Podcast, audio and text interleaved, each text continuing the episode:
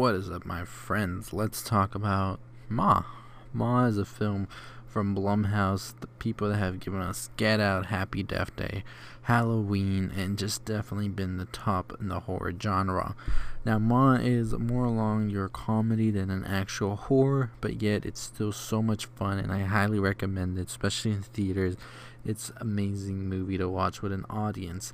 Now, of course, Ma coming up is going to be competing with Godzilla, Behemoth, and Rocket Man, but I really think you should give Ma some time of the day, and I would recommend a matinee. But anyways, let's talk about Ma. So a lot of people are asking, what happens at Ma? What is the big deal?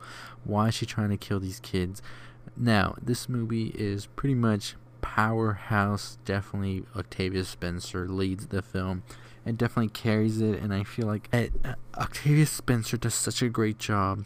You forget this movie's kind of trash at points, but nonetheless, the movie basically deals with Octavia Spencer playing Susan, Sue-Ann, Sue Ma, Sue-Ann. She plays Sue-Ann, but they call her Ma.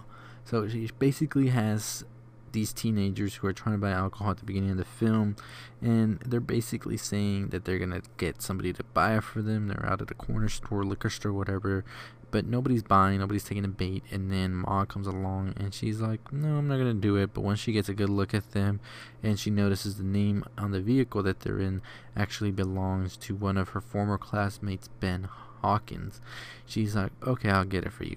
She starts befriending the teenagers by allowing them to drink, go to her house, party out, all of that. Over time, trying to get their trust, and at times being very erratic, which some of the teenagers noticed, and they're trying to distance themselves, but still, most of them go over there. So, pretty much peer pressure makes them all go over there. Over time, they start to realize that mom knows all of them because she went to high school with all of her, their parents, and there was a big prank that was pulled on her that's kind of messed up as well, where she thought that that one of the main characters' um, dad was actually like gonna meet her up in the closet to have a little something, you know. And what ended up happening was they tricked her, and she actually ended up doing it for somebody else. This little sexual favor, I'll say that. And basically was humiliated. Everybody was waiting to see her face when she found out, and she thought that there was something special going on. Now, as we learn this throughout the film, the dad who actually pretty much orchestrated all of this now as an adult finds out that his son has been spending so much time at Ma's because he has trackers on all his trucks for his business. He tells her to get lost, leave his son alone, that what happened happened, and that they were kids. Ma, of course, not gonna let this slide. She ultimately finds the tracker, leads the dad to the house, and kills him right there and then. Then she just moves on to the kids where she tricks them to all come over one day and then drugs them out because she's working as a veterinarian and, well, more of a helper for the veterinarian. And then knocks them out. We come to find out that she also has a daughter and she doesn't, goes full on like Gypsy Rose on the daughter and doesn't allow her to like go to school anymore because she says she's sick, even though the doctor says she's not sick. She's like, I know that you're sick and we have to get you help, so we're gonna say you're sick. Ultimately, though, she has the group of teenagers held in her basement. The cops start to realize that something's going up at Ma, and he goes to visit over there when he does, he starts hearing that something's going down there before he can even do anything, though. Ma shoots him.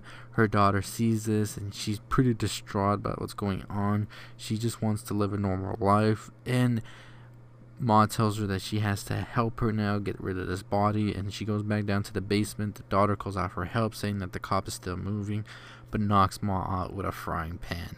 And then we get to see them trying to escape and then the parents show up for one of the girl and try to help her. They open up the basement where Ma's keeping them, and then they go, but Ma suddenly like reemerges, and then she grabs her daughter, and she's like, "They're not gonna help you because they don't care about you. They're just like their parents." The daughter's crying out for help, and then ultimately the main chick, she's like, "I'm not like my mother. I'm actually gonna help," and she stabs them all releasing her daughter, and they escape as the house starts to burn down. And Ma just is like not doing anything, and she goes back up the stairs to Ben Hawkins, the the father of one of the kids now, who was the main perpetrator for the prank. He's on her bed, bleed. He's bled out because she basically cut him up, and she just lays with him, and the house burns down completely, and that's pretty much the end of it. Now, this film I think is definitely setting up to be a sort of series. I can definitely see Ma coming back burned up. This is not going to be the end of it. She needs to get her revenge.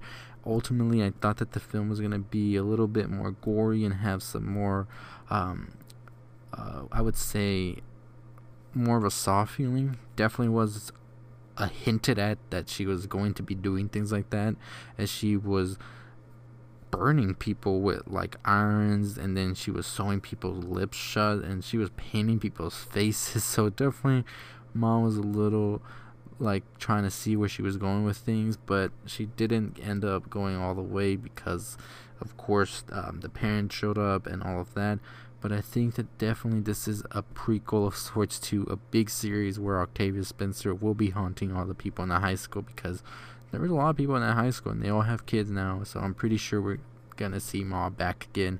And it would be pretty interesting to see if she does come back in a sequel all burned up or becomes much more terrifying. But as i said this film definitely has a lot of comedy in it which is why i really recommend seeing this. And yeah, I don't think Ma died at the end. They would have showed it, they would have said it if she was going to. They're trying to see what how much money it's gonna make. It had a budget of five million, which is gonna be made easily on the first day. So Ma 2 definitely is coming. I can tell you that guaranteed. And I'll make a video talking about what I think definitely is going to be a plot that they can follow up in season 2 that they left open in this. Um, I'm talking about this like it's a show.